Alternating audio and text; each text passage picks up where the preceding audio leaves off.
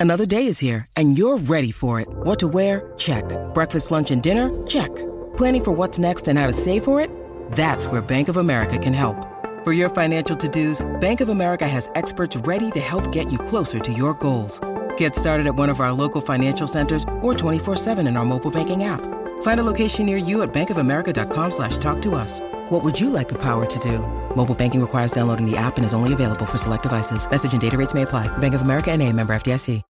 When you need mealtime inspiration, it's worth shopping Kroger, where you'll find over 30,000 mouthwatering choices that excite your inner foodie. And no matter what tasty choice you make, you'll enjoy our everyday low prices, plus extra ways to save, like digital coupons worth over $600 each week. You can also save up to $1 off per gallon at the pump with fuel points. More savings and more inspiring flavors make shopping Kroger worth it every time. Kroger, fresh for everyone. Fuel restrictions apply.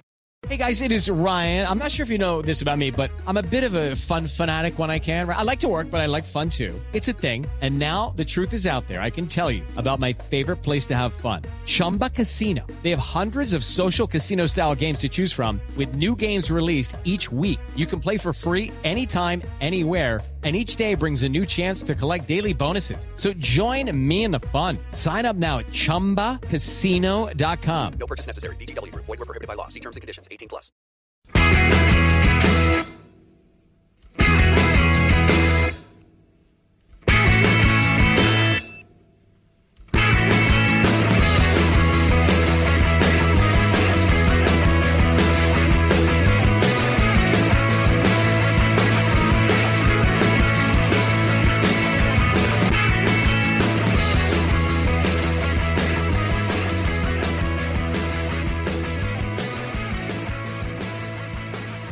Good afternoon, good afternoon, good good evening, good morning. I'm Graham Phillips, and this is Thursday's Terrace podcast. And my football team has not embarrassed itself in Europe this week.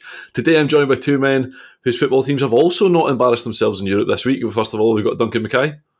Yeah, we just did it in Dundee instead. Yeah, hundred percent. And we got Craig Anderson Oh, and, and yeah, I think we do need to add the caveat of this week. this week. Yeah, that's exactly is exactly what I've done. Craig is what I've been very clear that my football team, your football team, and Duncan's football team have not embarrassed themselves in Europe this week.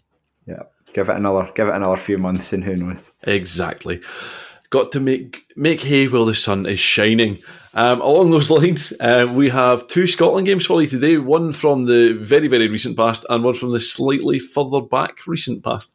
Um, as Scotland crashed out of World Cup qualifying on Tuesday night as they were defeated one 0 by uh, the Republic of Ireland, which um, that was a bit disappointing, wasn't it? Yeah, I, I think like I, I was at I was at the two games, and I have been pretty sceptical of the manager um, since he came in. Like I think he's maybe a a, um, a a bullshitter, a, a gobshite, a kind of big talk merchant. Uh, I mean, hold back, hold back, hold back, Craig. Tell, Yeah. tell us how you really think. But but actually, having watched the, the Ukraine game, um, whenever that was, was it back in just a couple months ago, the four yeah, nil- or was it? I four can't remember. game, yeah, yeah. Um, and I thought, you know what, we're starting to get something together here. Obviously, the Faroes is a different story; they're rubbish. So you're you're unlike in the men's game where you might get a game off them. That was never going to be one. And then for the Austria game the other night, I thought there was a lot of grit and determination and things to like. So I was starting to think, do you know what, maybe I've I've got it wrong about this guy, and maybe there is a bit more in it. And then Duncan, you and I sat in, um, in Hampden on Tuesday night, and it was uh, it was it was dreadful, dire. Um, there, there was there were no positives to bring from that game at all for me. It, it was just an utterly listless performance and, and hugely disappointing because Ireland seemed like a pretty limited team, but they thoroughly deserved to win nonetheless. Yeah, I was. I, I'm. I'm going to probably start a little talk talk about Ireland first before we get on to the, probably dissecting um, what what Scotland did. Just because on the basis that I think, I think uh, that was a that was a limited Ireland team. I think that I think that's fair to say. But we should we do in a way, and it's not to make excuses for Scotland, have to acknowledge that they're they're much improved. You know, I mean, on the, the, the bare facts that they are, they were the 21st seed in UEFA and have made it to the World Cup. That's pretty outrageous. But they only did have one loss in qualification Um, they are they are very limited in the way they pay, play. I was listening to an interview with uh, Vera Pauw, their manager, uh, who's known to some of the people in Scotland, um, and there was kind of a. I, it's not it's certainly not same, but there was a bit of a Jack Charlton vibe over what she was saying in terms of like they they don't have the players. They like where she's she's very pragmatic about what they were going to do, and she talked about it. She talked the entire game plan on Tuesday was not to have possession, and they because they knew that Scotland would struggle to break Ireland down, which has kind of been proven. Aside from that Ukraine game, Scotland really haven't done haven't scored that that that many. I think they've uh, not they beat Slovakia two two 0 but that's the only time they've beaten anyone aside from the Faroes, which again is is like it's just not they've just not scored that many goals in this campaign. And Ireland were convinced that they would get the chances as more as Scotland got more frustrated. So there's that element of the Jack Charlton when he explained, like when he came in after being at World Cup '86 and looking at the limited amount of players he had, said, "I'm just good. Like we can't emulate what other people do, and we're just to have to do make do with what we've got." Um, you know, and this is this is an Ireland team that in 2017 went on strike. Like you know that they were furious about um, that they weren't getting treated properly. Um, you know that they were having to share trackies and you the, get changed, the, at, get the, changed at airports and stuff like that. Uh, the, the story that I'm having to get changed, basically, get off the flight, off the plane, get changed in the in the toilets at the airport, and hand your trackies back is this the most ludicrous thing that you're going to hear about uh, what is international football. Yeah, it's like and and so like I think that they were probably underachieving in terms of where they came from and now are overachieving. Um, but they were, I mean, they were well researched. Like I think they worked hard. Like they talked about, uh, they, um, Pauw talked about the fact that they knew how uh, they researched how uh, Caroline Weir and three others were on penalties uh, and prepared for a penalty shootout as well. The penalty, we'll get to the penalty, I suppose, but really poor from Caroline. And uh, even uh, Amber Barrett was talking about when she, her goal, which was well done, but essentially it was a toe poke. She she got ahead of uh, of Howard, who it was just never catching her, but didn't. But also, understandably, I can kind of take the reason didn't wipe her out because it was going to be a, a, a red card. Maybe actually, in the hindsight, that might have been a better option. But she also talked about the fact that, that uh, Lee Gibson wasn't going to come out like they, they knew they'd watched how she played, and she knew that she wasn't going to race out and, and come meet her. So she initially was contemplating her mind, I'll, I'll lob her, and then oh no, I've got a second chance, and then she toe poked it almost Romario style into into the far corner, and it was agonising because it was just it took so long to to trickle into the net. Um, and I think that like we have to element there was was an emotional side to Ireland's performance as well. You know, that that and, and Amber Barrett especially you came comes from Donegal and new new people that died in that tragedy last week. But that all of that happened, I would say, in spite of Scotland. Like you, we we should. This squad is far too good to uh, not be going to the World Cup. We we got our first taste uh, three years ago we didn't make the Euros again, and so the fact that this squad is going to go, uh, I have on its record that it was yeah the first squad to qualify for Euros, the first squad to qualify for World Cups, but it's not followed up on that. It's not been sustained, and that yeah, and that's not good enough. I, th- I think, and uh, and there are serious questions I think to to be had about both the management and the players. It was it was really frustrating and. It, more than anything else, Ireland felt like, uh, uh, as you say, Ireland were prepared for it. Ireland were a team that knew exactly what was expected of them, and on, on every on every bit of possession or every lack of possession throughout the entire game, they had their plan. They knew exactly what they were doing. They're sticking very much to it, um, and there's a lot of comfort to be taken as a player if you know exactly what you are. Like we, we know we're a limited side. We know exactly what we're, what we're set out here to do.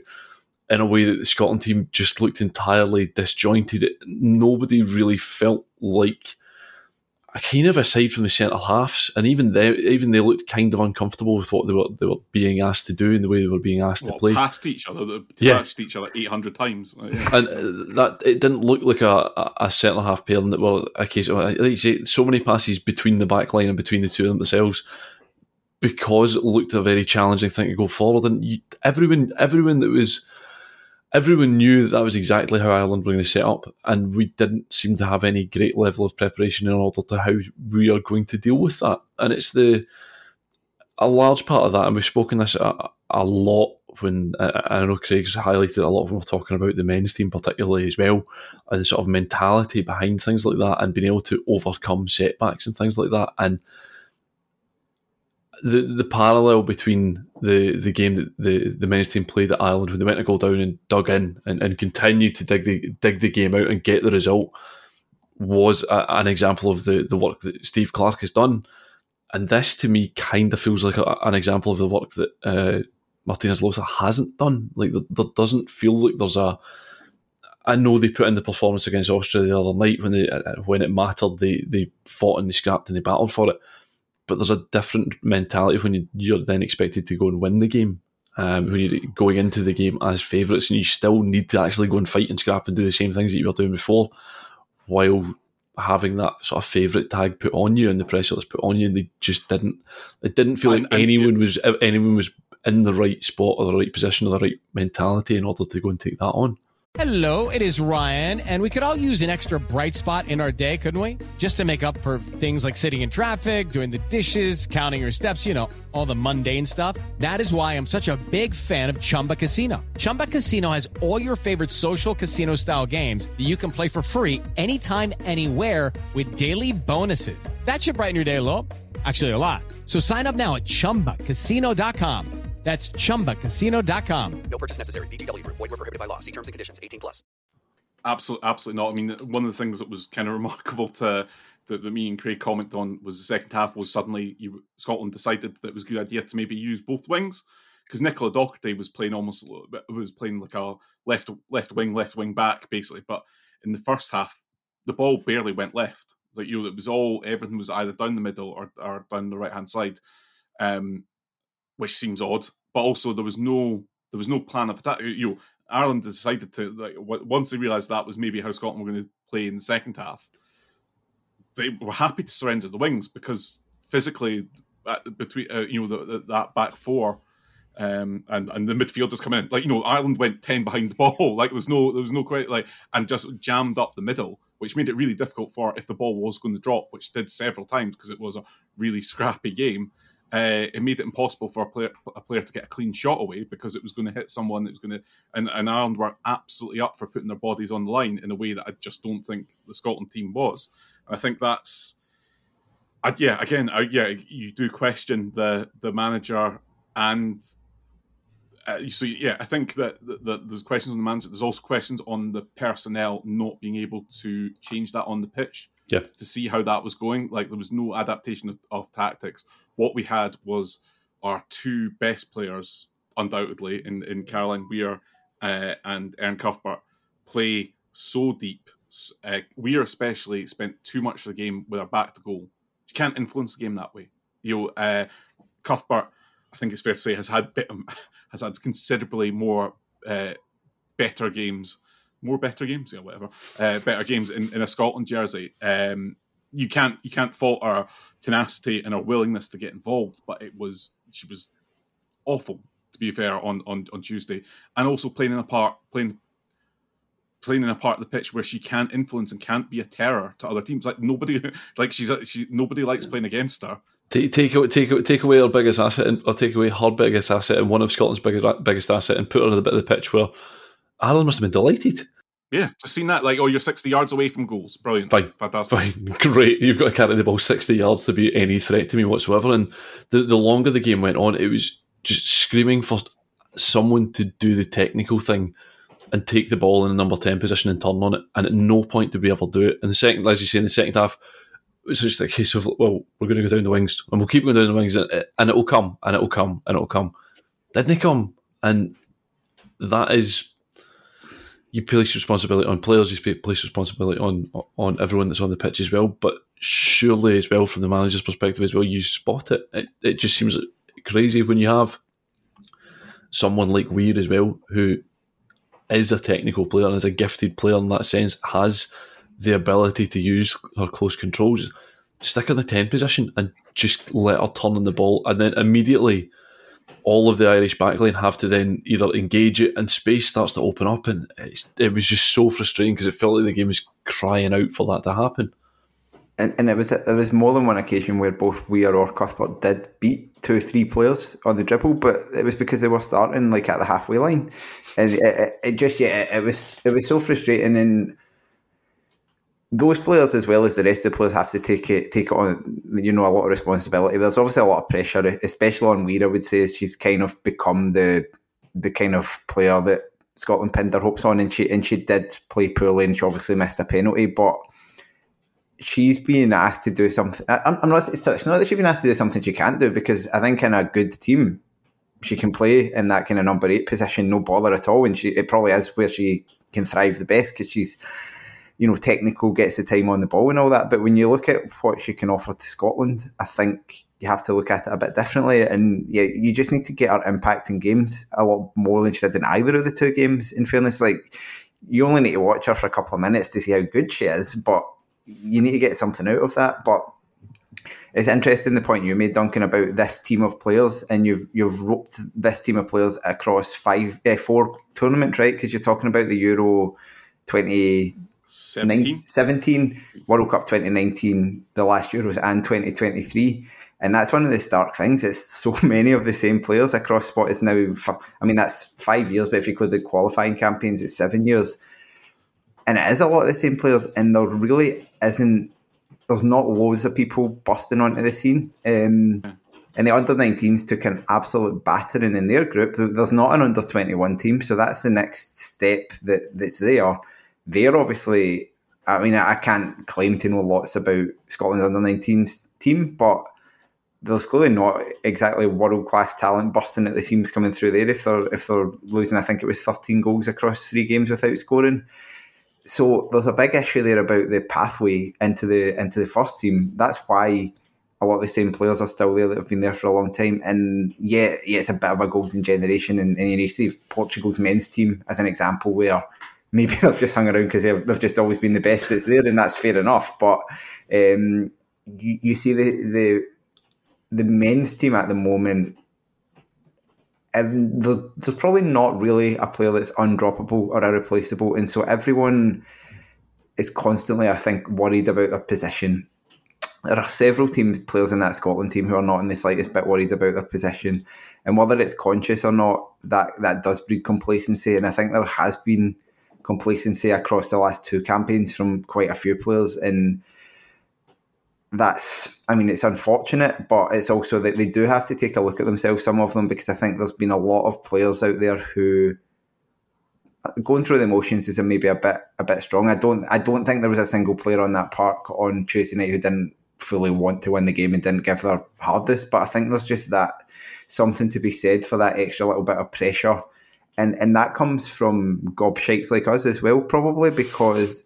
It, I, I, mean, I was making this point to you, Duncan, on the way away from Hampden on Tuesday, which is that when Scotland's men lost to Ukraine in the World Cup playoffs with a, a fairly equally insipid performance, they got dogs abuse. They got a hell of a lot of stick. Um, and whereas with this at one, least there was, a, and also at least there was critique. I think that, that yeah. I think I, when I noticed that uh, you know cabinet cabinet secretaries for the Scottish government are are talking about how they've inspired a generation.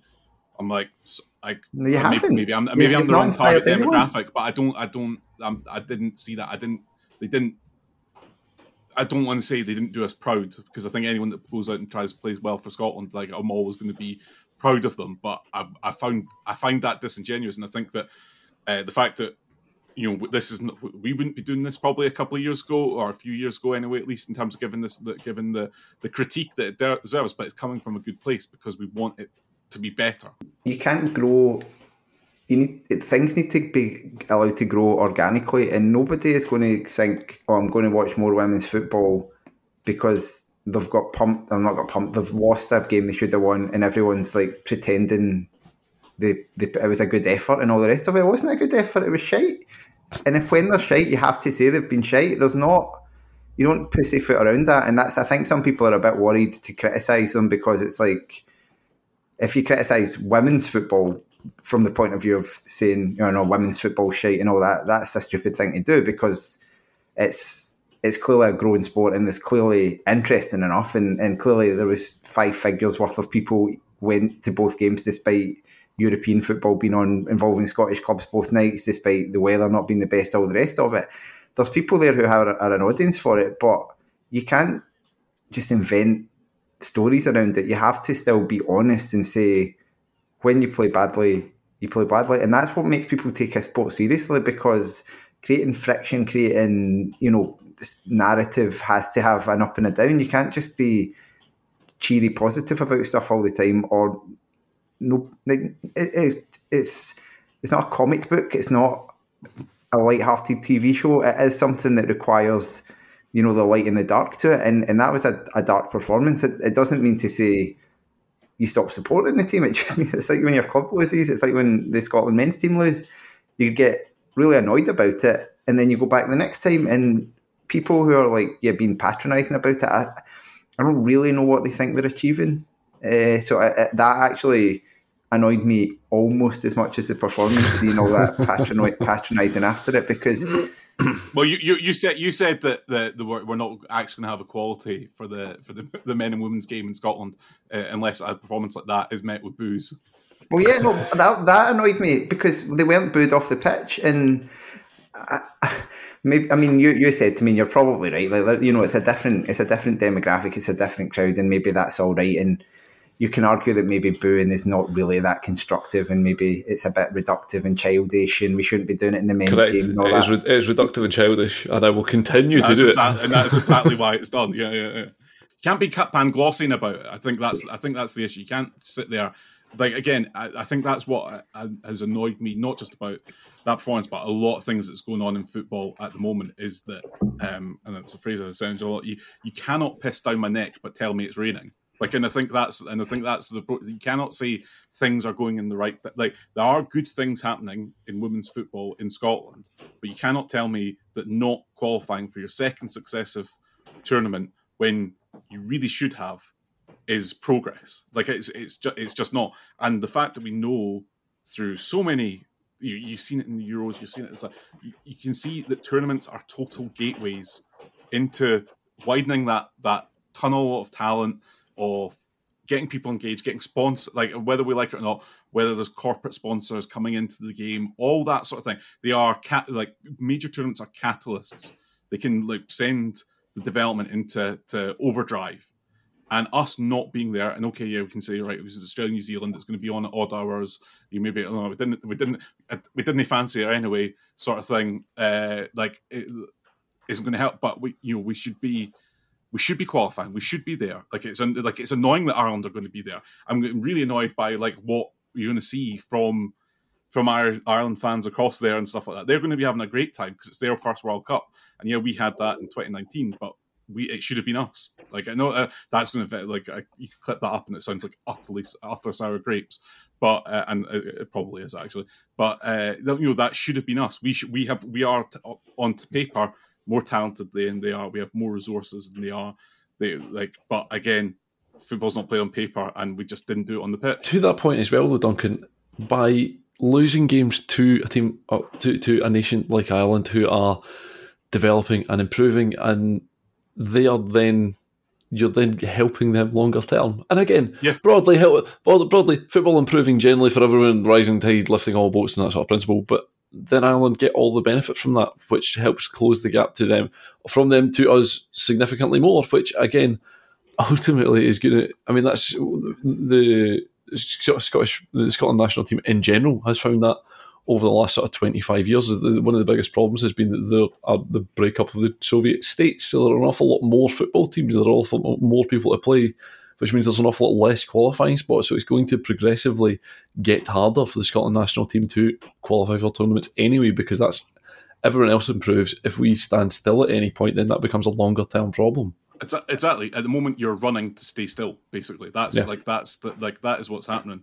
I think there's a there's an element of it, like aside from the performance, my reflections on Tuesday, and I think it's part of a wider discussion. Maybe I'm, and, and I would be loath to say that we, what our opinion uh, matters, but the atmosphere really, really flat, and I don't know what. I don't know if that what that what's that what that's about because I've been to Scotland women's games where the atmosphere has been really quite good, but is it Hampden? You know, again we've we've talked about this loads. Like full Hampden, great sixty percent Hamden, you're starting to edge away. One stand Hampden, really not good. Like it was very passive on on Tuesday, and again, that could be because Ireland stifled Scotland. Scotland didn't give people much to to write home about. But again, I would think if that ten thousands at Easter Road, or that ten thousands at Tynecastle, that ten thousands, uh, I, yeah, I, I, well, would would fill McDiarmid Park. You know, like, and I get that there's a total discussion about the players really want it, and that's that's absolutely fine. But again, if we're trying to build momentum and you're wanting people to want to be part of the gang, sort of thing, like you want to give people fear of missing out, you don't do that with uh with with twenty percent full Hampden. I think it's like for, for me, it's like I mean, I've got I've got a little girl and I want to get her into football, and I mean, she's too she's she's too young to really be that bothered about it. But and a lot of this is out of the hands of the SFA. But since I've kind of half thought about taking her to a Scotland women's game, they've all been nighttime kickoffs, and she's in her bed by then. And if there was a three o'clock afternoon game, I might be like, oh yeah, well we'll go along. And and Hampden's actually good for that point of view because I'm like, well, I know there's I know it's not going to be like rammed full and like you know if she wants to run up and down an aisle, she'll probably be able to do it and all the rest of it. But um, that's the kind of stuff that is not necessarily controllable, but there's all these little things that are somewhat conspiring against the atmosphere because you've you've got and, and as I say, like not it can't be helped really, but Celtic were playing at Celtic Park at the same time. So it's like people who might have gone along to the game, and especially with it being against Ireland, that might have been a particular demographic who might have been going along and maybe not even bothered to win, but would have been, you know, going to a game, a person who would have been paying an extra tenner through the gate. 10,000 10, people going to one of these games compared to what we had five years ago is, is obviously massive progress, and that's great. It is, but but Wales got Wales got fourteen thousand, and and that's it. It's like we're progressing, but other people are progressing faster than us, and there, there needs to be something that I suspect the women's team at the moment is still a loss making operation for the SFA. I'm not entirely sure about that, but um, just on the basis that I think they're, they're kind of getting paid the same bonuses as the men's team, all the rest of it, that's fine. Yeah, that's the right thing to do, but we need to work out a way to make it a, a, profitable. I mean, obviously qualifying for a World Cup would have fucking helped, but um, I think I think there does have to be a bigger discussion. The problem is there won't be a bigger dis- discussion. Nobody in the established media cares enough. The women's women's game, and I mean, it's, it's true to this podcast to an extent as well, but the women's game exists for five minutes when Scotland play, and, and that's about it. And when that's the case, where you know how how do you how do people don't feel empowered enough to even have the discussion. I mean, I, I am at the very like limits of what I know in terms of talking about that stuff, and, and I tend to think I pay a fair bit of attention to it, but it, it becomes a very difficult discussion to have. And the SFA don't. See if the men's team were going through the attendance, you know, attendance issues and all the rest of it, there would be scrutiny, there would be national debate, there would be so much going on won't happen. There's no pressure. Nobody has to change anything if they don't want to, and that's never a good place to be. I think. Do we have anything else particularly to add about the game? Uh, the, the, the the penalty itself um, for Caroline Weir. It was shit. It was it was a really bad penalty. Yep. Um, it was a. Uh, the game in a microcosm for Scotland, and they'd finally got the, the bit of a break that they needed for the chance in the first place. Um, was pretty well done, and as soon as the, there was a, obviously you guys were at the game, I was watching on television. As soon as there was a close up of Caroline Weir, there was a bit of a hesitation and a bit of a time before the penalty was struck. You could see her looking up and looking around. As soon as I saw, as soon as I saw her looking up and looking around, I was like, "Don't like this. Do not like this at all." There's no. She just did not look in any way confident that she was going to step up and lash the ball into the net. Am I talking about Martha? Did she um, do something like similar for Team GB at the Olympics? Um, I hope so. Last year, yeah. I mean, because I remember thinking it was quite fun that she had kind of um, made a. But it just came into my head there when you were mentioning it. Um, but you know, in, in, terms of the game, um, beyond that, like I was slightly surprised because I thought um, I, I, know Chris on um, on the podcast when he was talking about it had said that he thought Martha Thomas did a power of work on Thursday night, and maybe that was true. I thought she was kind of un, you know, unimpressive generally, um, and I was slightly surprised. I thought when Harrison came on on Thursday against Austria, she really changed the game. just the, the kind of dynamic run and all the rest of it. And I, I kind of half wondered if she was going to start the game. I was even more surprised that it took so long to bring her Yeah. on, and I think you did see the same again. It's like I don't, I don't necessarily think technically she's she's that brilliant a footballer, but just having a bit of energy and a bit of something different did give Ireland something to think about. She's and got, she was- she's got a bit of snide as well. Yep. and that Yeah. and that was something that we commented on that Scotland were too nice at times. There's a lot of um, there wasn't a lot of leadership on the park um, in terms of you know someone who was just just had that wee bit of edge to their game. I think that's why Jen Beattie came on because I think she's maybe got a bit more of that. But I mean, you're, you're still bringing a third centre half on when, when you're you're just having three centre halves to pass between each other instead of two. Um, and and yeah, there, there was there was not enough from the fullbacks. Um, I mean, Lisa Evans at fullback's been talked about a lot. It's obviously not our best position. It's getting a way to get her in the team, and it could work out if if you're attacking a lot and you've obviously got a, a kind of natural wide player, you know, constantly involved in counters and stuff. And and defensively, she was okay, but she didn't impact the game as an attacker. So I, I thought the the subs were a bit slow in happening. Um, I did, I did think bringing Mitchell on made a wee difference as well. Or sorry, Mc, Mc, McKendy is that her name now? But Candy, um, I think, yeah. um, but she when when she came on, there was just a bit more drive down the left, which helped a little bit. So so there were changes that were made that, that slightly improved us, not a lot, but I think a lot of that could have been done sooner because it was fairly clear from the first half that the, the performance wasn't there. I mean, we had the, the, the panic when I think I think it was Howard and one other headed headed um, Yeah. the ball off the line in very quick succession. It was Howard Um, twice. Was it Howard twice? It was Um, Howard twice, aye. But that, but that was because we're absolutely terrified by Megan Campbell's throw-ins. Ah, oh, sorry, I never, we never talked about that. I have not seen a long throw like that. I, I spend a long and dis, an inordinate amount of time talking about players in, in the men's game and usually in the like Scottish domestic football, also for the national team sometimes, who think they have long throws and they don't. Stephen O'Donnell is one. Doesn't does not have a long throw. He has a, he has he has he has, he has probably a longer than average throw, but it's still not a long throw. Um, but that was a long throw that I have not. I mean, because Hampden's a big, a big pitch, and um, obviously a bit of a myth about how big it is, but it's still a big pitch. And she was rocketing those in. Aye, the the the the um, distance she was taking, like she was going right up against the wall uh, on the, uh, the on the north side stand side, and it was it was unbelievable. Like because you know it wasn't Rory Delap's were kind of looping. These were like the, Driven. throw, like uh, yeah, driven. Like it was threatening. I would like is the only way to describe it. And, it, and it's such a leveler. So, I, I mean, um, the only other time I've seen one recently, and it was a much smaller pitch, which just impact made it seem more impactful, was Lewis Strapp for Morton when we played them last season um, at Cappielow. And they scored from one, and every single time they got a throw in, it was, it was, t- it just, you're just terrified of it. Because And it's, guaran- 'cause it's guaranteed going in the box, which a lot of the crossing uh, on, on Tuesday night wasn't happening. at a height and a velocity that um, defenders aren't used to, because like a corner doesn't get whipped. No. like you know, it's not it's not retaining its pace as it goes along.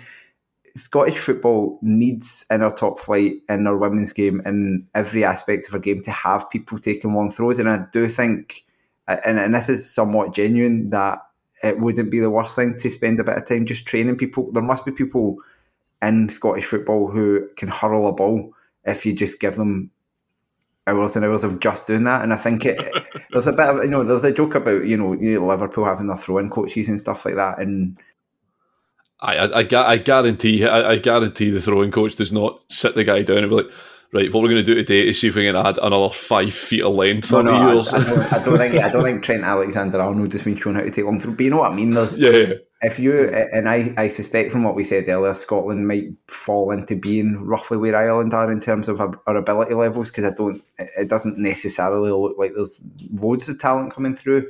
We need to make sure we've got weapons and whatever those may be. Um, and so yeah, that, that long throw was um, was hugely impressive, and I will be enjoying. Um, if I'm not enjoying watching Ireland at the World Cup, I will be enjoying seeing how the kind of elite of women's football deal with that. Uh, anything else to add to the game? No, just uh, Just gutted. reasons not. You're just not. Still, to like, to like. It's, I, I I think it is well established. I'm a fan of second captains.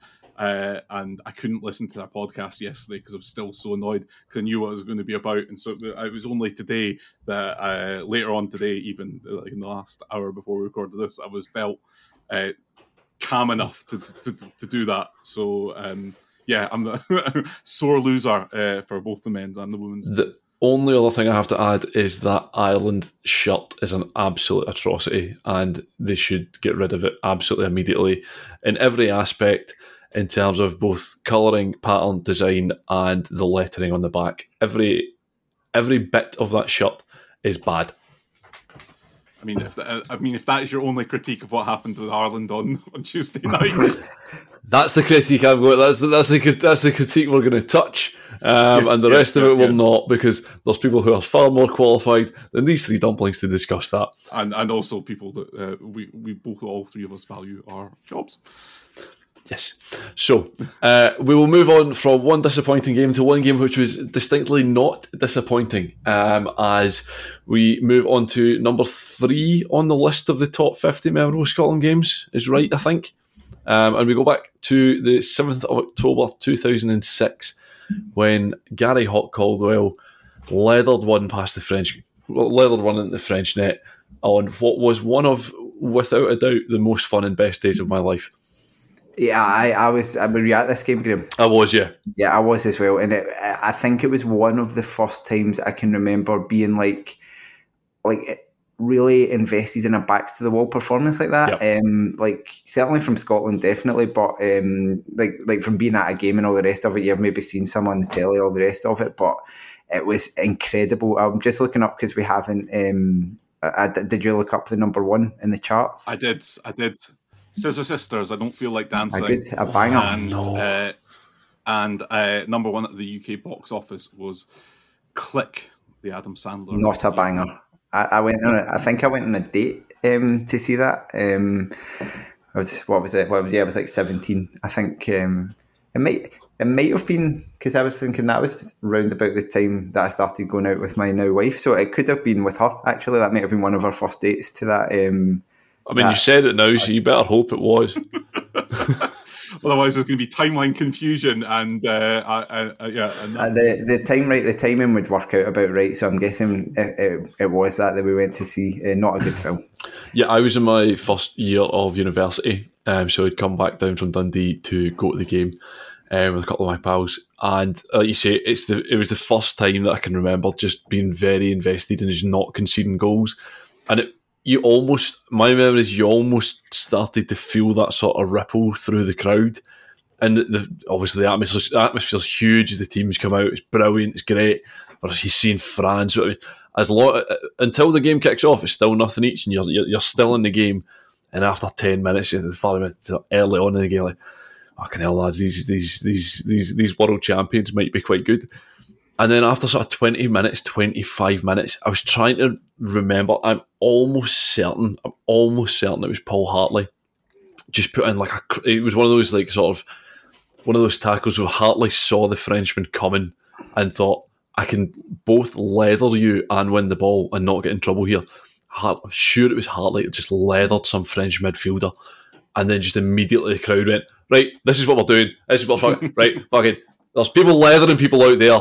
So let's support that because we're not going to score today and we're not, we don't know what's going to happen. So let's just support tackles. Let's support Craig Gordon. Let's support just guys that are going to fight all day long. And if it was about 20 minutes, half an hour in, I remember going into half time and the atmosphere just being huge Yeah, because in the sort of the, the end of the first half, it was just a wee bit, it just the game was just getting a wee bit scrappy. You could tell, like, you'd see our players going, if this is going to get scrappy, this is ideal because that's all we want. We, the last thing we want to do is for the game to be, have any sort of flow to it whatsoever. And it was brilliant. Just the the whole sort of start of the uh, end of the first half.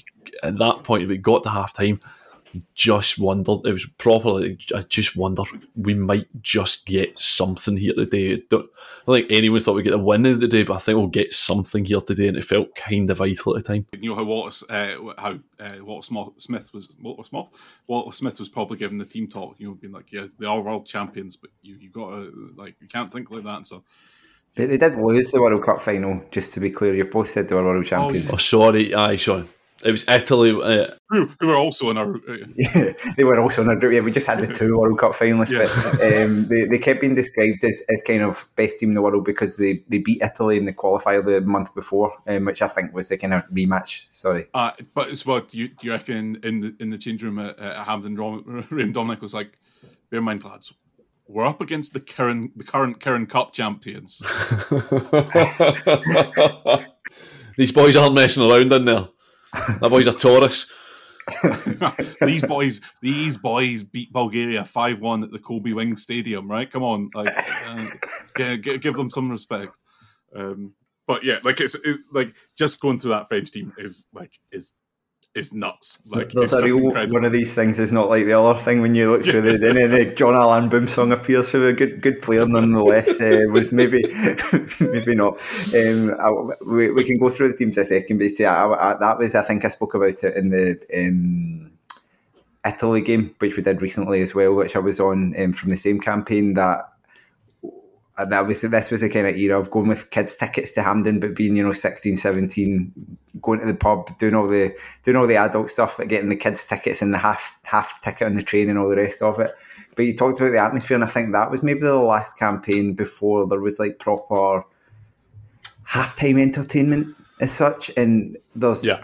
there's positives and negatives to that, but I think there was a more raw atmosphere at that. I, I, I lo- this. This is one of my favourite Craig Anderson gripes about Scotland. And and it was like, and I mean, I, I think me and Duncan talked about this on Tuesday from the women's game, but like, um, there's nothing wrong with the entertainment. The entertainment is perfectly fine. It's got it's, it's improved from when it was uh, Rory the Lion or whatever it was called, run, driving about on a motorbike, which was a real low point um, during I think the Craig Levein era. Where you're like, what the fuck is going on? Like, who, is this for? But um, that was there was like a real like it felt like they, you were still singing when the team came back out, and I think there's more or less there, is still a bit of a halftime show and someone talking on the microphone that will be for some people, isn't for me. But the at least they've got brought back like the sing-alongs and stuff that for me is what one of the things I actually mainly remember about that campaign. You know, you know, doing the 500 miles and the Loch Lomond and all the rest of it. And yes, it's it's maybe a bit your da to say it, but I did just enjoy that. And you talked about as well the the crowds and cheering, you know, tackles and all the rest of it. And that's the thing that sticks in my mind from the last ten minutes of that game. Cheering every clearance, every header, every time Craig Gordon like fell on top of the ball after like a, another French set piece in that kind of in, in that absolutely hideous gold goalkeeper jersey. That the, the, you're, you are right, Duncan. I remember we were talking about the Ireland kit as well. It is a terrible looking kit, but that picture of Gordon on his knees with his hands in there is, regardless how bad the kit is, is one of the most iconic Scotland photos of my time in watching Scotland. Like just Gordon, just like he just looks absolutely exhausted, which. Like you don't generally see goalkeepers who just look absolutely puggled after a game. Like they're I mean, you're a goalkeeper, you're mainly standing still, mate. But Gordon just looks absolutely spent. It's still the Scotland goalkeeper. you know, my, my first date with my wife. We've uh, we've lived together for ten years, been there, had a child, travelled, lived abroad, all the rest of it, and it's still the same fucking guy that's in goals for Scotland. But um, yeah, no, And it- he's still having kids as well. exactly.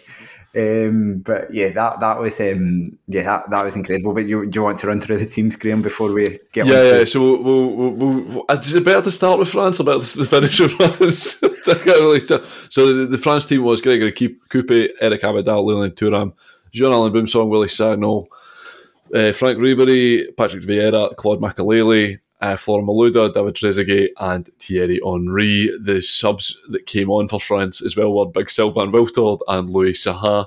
Um, yeah, there was a couple of a couple, of players in there. There- Like there, are two guys in there who have positions on a football pitch basically named after them, um, in, in Vieira and Makelele. So yeah, I mean, fine, okay. And they came up against uh, Craig Gordon, Christian Dailly, Steven Pressley, Davy Weir, Graham Alexander, Dan Fletcher, Barry Ferguson, Gary Caldwell, uh, Paul Hartley, Lee McCulloch, and James McFadden, with Gary Teale and uh, Gary O'Connor um, being Scotland subs later on in the game as well. Uh, Robbie Neilson on the bench, uh, understandably. Yeah, I was going to say yeah, but the the um, the thing about that, I just I just remember from the France performance was like they were they were talking in the um, the commentary of the game that Lilian Thuram was earning like he's 126th cap or something like that, and you're like, oh, all right, uh, that's probably you could probably add together that Scotland team, and you probably weren't getting to that at that point because there weren't many of them that had actually been around that long in the Scotland side. Dailly, I think Dailly and Weir were the only ones that had had long, lengthy Scotland um, yeah. careers by that point. And, and, and David David Weir, I think only got his first cap at 26, 27, from what I remember. Yeah, probably probably as a fullback.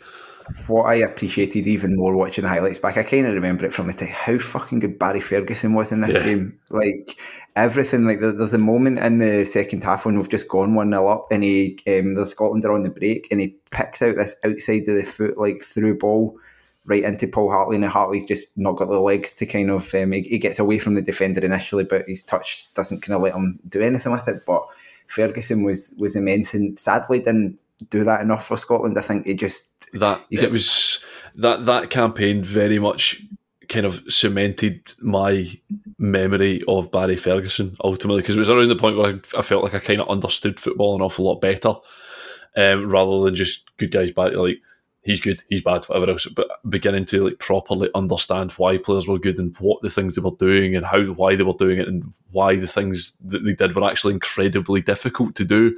And Ferguson throughout that campaign, particularly this game, in uh, is is just unstoppable. Like that's that's that's why he is rated as one of the the, the best Scottish central midfielders of just about any generation because of performances like the one in that game as well. Yeah, and and yeah, so the the other thing I kind of remember is like uh, Gary Teale being involved and Gary Teale being on the pitch when we scored that goal. I always remember that Gary Teale was on the pitch when we scored that goal. It's, it's nuts because the, the photo on the front of the paper the next day always is is Gary Caldwell sliding to the ground with Gary Teale over him, and every time I see the photo, it takes me a minute. Like, who the fuck is that? Like, or, or alternatively, Darren Fletcher looks really rough in that photo. No, it's, it's just Gary Teale. Because I think every other player on that pitch you, you talk about, even including Gary O'Connor, has like things in their Scotland career that you can kind of remember them for. You know, um, obviously none, none more so than Caldwell for this game, but Gary Teale, you're like, what what happened in his Scotland career? And the only thing I think of is, yeah, he was on the pitch when we we scored against France. Um, but uh, the the it was very much a backs to the wall performance. But you did see from the highlights, like there were chances. It wasn't like I think I think Paris was was a back to the wall. Back. I mean, I think I think we'll be. It's not a. It will not be a shock to discover we're talking about that still in one of the next two. Um, I won't tell you which one, but the um, the it was a back to the wall performance where, in my memory, Scotland basically didn't. I, was going to say Scotland didn't have another chance. Scotland didn't have a single chance in that game, but McFadden still managed to score. But um, the, this one, there were little openings. Um, McFadden was being. He had everything about what made James McFadden, early James McFadden, kind of um, tenacious. He was played on the edge a lot. There was some pretty rough fouls. He had a wee kick out when he was already on a yellow card, but he also won the ball back high up the park on a couple of occasions. Had a nice shot blocked by Paul Hartley. Um, and we had a few openings from set pieces, and he also had a, a chance when he was played in over the top and sliced it. Um, but he, yeah, he was kind of leading the line because Kenny Miller was suspended for this game. Um, typically, Scotland to get um, to manage to be suspended uh, in the third game of a campaign, but that's Kenny Miller for you. Um, he was just playing the like he was just playing the, the, the lone striker role properly. You got to pick up a booking somewhere. But but not only that, not only was Kenny Miller already suspended, but uh, Christian Dailly picked up a card um, in this game that got him suspended, which led to the unfortunate uh, sight of Robbie Neilson in a Scotland strip um, in, in the away game in Ukraine the, the, that came after it, which we lost. Yeah, and like the more that. As I was saying, the the longer the game went on, it just like the, the anticipation really was beginning to build. And again, before we got the we got the corner that Caldwell eventually scored from. I, I, I can't remember any other game I've ever been at, any situation where people were so excited to just have a like have a corner like we'll score for we can score it's a great what a wonderful chance for us to get ourselves something out of this game just everyone had absolutely lost their mind. People had absolutely gone nuts by this point, and, and then eventually the, the corner from Hartley comes in, and every time I look at this goal, it's not how I remember it because my memory is, is Gary Caldwell just absolutely leathering it in with his big dome, which is absolute nonsense. But in my head, like again, watching it, watching it back, I was like, no, it never is. I don't know why I always think that's how it is. But I always think it's Christian Dailly at the back post who like it's kind of behind him and he swings his foot at it. And every time I see it the first time in a while, I think that's Gary Caldwell kind of getting it from behind him. And then I'm like, no, he he actually doesn't, the ball doesn't get as far as him because Caldwell appears with like a slide tackle out of nowhere. And um, it, it was particularly uh, good that it was Caldwell and that Trezeguet was on the pitch because I think that 5 0 friendly several years earlier, I think it was Caldwell's debut for Scotland. Yeah. Um, we got beat 5 0. It was Berti Vogts' first game and Trezeguet was making like the 5 0 gesture to, to Caldwell, and there's a, a picture of it. Uh, and this being the early days of the internet and me um, being a bit of a, a, young dafty at the time, I remember taking that picture and the picture of Caldwell celebrating, attaching them both in an email and sending them to David Trezeguet's official website. Um, which. Uh, I, I, I, doubt I doubt David Trezeguet um, actually saw my my picture. I really hope he did. I really hope he did. That was what sent him on the, the downward spiral in his career. He was just he couldn't couldn't hack it after that. But um, Trezeguet was um, yeah. I mean, and probably he'd probably been provoked by Caldwell in the first place in that five 0 game. That Caldwell probably been up in his face or fighting with him or something. But that's not how I want to see it. Um, I want to see our poor oppressed Gary um, getting his own back on the big bully. Um, I my my memory of the goal as well is seeing the goal and then basically being about four rows away from where I started with my pal Andy, holding on to like the collar of my jacket because my feet were back where I started. The rest of me was not back where I started because I was just it's, it's it almost looks like one of those like uh, when you look, look at the highlights as well. You look at the crowd videos and stuff like that. It's almost like one of those videos of like the, the South American football teams where the guys do the waterfall down the, the, the side of the stand, but they don't have seats. We had a lot of seats, and again, coming away from the game was just bloodied and bruised all the way up and down my shins. It was sensational.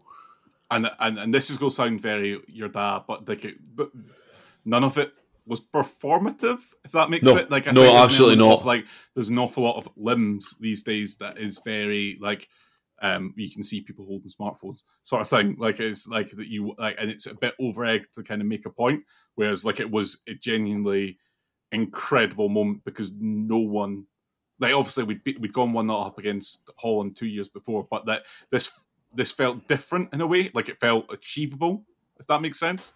Yeah. But, yeah, well, there was there was only twenty five minutes to go instead of like hundred and fifty or whatever it was. Um, but the, um, the the other thing that, that always sticks in my head is the, the crisp packet when Gary Caldwell's there, and uh, I don't know how familiar you are or how much you remember this crisp packet because I think I, I, I teased it on Twitter. I had to um, to see how many people kind of knew what game it was from just the, the sheer mention of a crisp packet, and I never got much response to it. But when Gary Caldwell is celebrating the goal, he, he does a big slide, and there's a there's a loose. Um, I think it's probably. Um, it, it, looks slightly brown in colour, so it could be like the um, weird kind of brown sauce um, walkers. But I think it's actually probably just ready salted walkers, and it's just the tinge on the the lighting and stuff. But it's floating about like with the players as they celebrate the goal, and I can't watch it without remembering this crisp packet. and are either of you familiar with this? No, no. So I'm going to have to go out about this. The Scottish football equivalent of like the uh, plastic bag in American Beauty. Yeah, exactly that. Hundred percent that. That's just it's just always in my head that, there was a crisp packet involved um, when they were celebrating the goal. But um, yeah, for me, this is this is one of Scotland's very best Hampden nights in my lifetime. Um, we've had big wins. We've had other big games. But this is this to me is the time it was because it was early in the campaign, so there was no way anyone could say, you know, thinking back to the Denmark one recently, I don't think it was the case at all. But people were like, oh, they've already qualified. We beat Croatia. It was the same scenario. This was a big game where it mattered to both teams, where we were playing clearly one of the top two or three best teams in the world, and we I mean, deserved to beat them when maybe we were a bit strong, but we put up enough of a show. It wasn't smash and grab. Yeah, we had to do a lot of defending, and it was gritty, and it was everything that I think We think we would think we are. yeah, that we think we are, and we're not most of the time. Um, I mean, maybe we're getting back to being that, and, and we'll see. We've obviously got got Spain coming to Hampden now, and we'll see see exactly where we actually are um, in that respect of grit again. Um, I think ability wise, the, the current team streets ahead of this team that we're playing, but um, I think the there's still a lot to be said for the mentality of this team. The other thing that stood out to me because I really don't ever remember him doing this job is the the highlight. I don't know what highlights the two you watched, but it was a BBC uh, highlights, Uh, and it was Ian McCall on co-coms. Yeah. And he was really, he was really good, but in like a hugely unprofessional way, but an unprofessional way that's okay for like a Scotland The- game on the- the BBC Scotland. Aye, the, the highlights I watched, I'll, I'll not I'll let you do the punchline, but like if it's the if it's the same set of highlights, oh, it's one of the best sign off lines I've heard. Yeah, yeah, yeah. It's exactly that, and I'm, actually going to clip it up and put it in um, at the end of it. But it just, it just goes. Uh, they, they, they finish the highlights, and it's um, Paul Mitchell does his kind of rounding off about the dark blues beating the lazy blues and all of this stuff. All kind of obviously a bit prepared and prepared and thought I'm not going to get to use this, but he did. And then Ian McCall just goes, "Thank you, Walter Smith." 50,000 Scots celebrate the Dark Blues triumph over the Blues. They finish Scotland 1, France 0. Thank you, Walter Smith. Uh, and it's just it's just an amazing. But he was good. It was good value throughout. McCall on the highlights. Um, we had, I had the usual problem with the highlights, which is that you either got um, you had I had three options, or no, I had four options. I had the um, no five options. I'm going to say I had a version that was put together by someone that was like obviously like a sort of art project where they were like splicing bits of highlights in amongst like footage with music over the top. I had the really short, like one minute highlight that was just a goal. I had an American version with Why is there always ludic- Why is there always an American one? ludicrous commentary on it, um, where it was like it was uh, at one point he said uh, Walter Smith was celebrating with fifty thousand of his closest friends, um, and there was like a I like it. I like it. there was puns. It was pun heavy this time as well, um, and and some very interesting like um, descriptions of the goal net. So there was that one. Then there was um, the full match on the SFA Twitter, which is a, a, a new addition, a new entry uh, since COVID, because now it's like they were putting on all those live watch alongs. Yeah. But the one that I had to watch was like 30 minutes long, which is still 20 minutes too long for what I want from a highlight package. But um, nonetheless, like I can understand that from a game from the 80s, but how can a game from 2006 it's so important not just have like the 10 minute 10 minute cut, BBC yeah, that must have happened at some point? Anyway, that that's an That'll irrelevant be. UE but UEFA's uh, UEFA's uh, streaming platform will will po- po- possibly deliver that for you at some point. Whether when when eventually when they they try it, yeah, they try and launch it. Which I will always amuse me that people think, right? Oh, we need to be like the Netflix of football, but no one really wants to go and watch a game of football after it's live. Like unless you're really interested in like the analysis, but you're going to watch. I would use that service a couple of times a year. Like I've got no great inter- interest in watching Hibs lose again. Like, you know, it's like yeah, no, I'm not like speak speak for yourself, Duncan. You fundamentally misunderstood how fans use streaming services. Do we have anything else particularly to add to this game? No, it was just nice to review. I, I, I was similar at uni, and I just remember going up to we had uh, one one set of pals who had a flat that had Sky TV. They were they were rich enough uh, uh, to to get, have Sky TV. So you just You tell you went, you tell. Duncan went to university in Aberdeen. That's, uh, can't Well, hide you money. go, uh, uh, a big bag of cans. Uh, yeah, it was either you know, a big bag of cans and and watch games. Uh, usually Champions League with two bottles of wine, then you go to liquid. Uh, but, uh, um, Nonetheless, on that fine note, yeah, exactly. on that fine note, we will round off uh, this evening's podcast. We hope you have enjoyed this. Actually, very Scotland heavy podcast. It's been a while since I've done one like that, um, and I'm I'm sure you're as thrilled as we are that the the the, the 50 most memorable Scotland games is coming to an end, uh, with only two remaining. Uh, which is terribly It's, and exciting it's for time to rerun it again. Oh god, never never ending list of Scotland games. But at least at least this is one that I actually enjoyed both then and now to revisit. People won't be able to guess which two because they won't remember what the time scale is. To say, is, is the Serbia game in it? I don't know. Nonetheless, thank you very much for your time, Craig. Thank you. Thank you very much for your time, Duncan. Thank you very much. And thank you all very much for your time for listening to Three Jobbers talking about Scotland. Have a, a, a lovely day and we'll see you soon.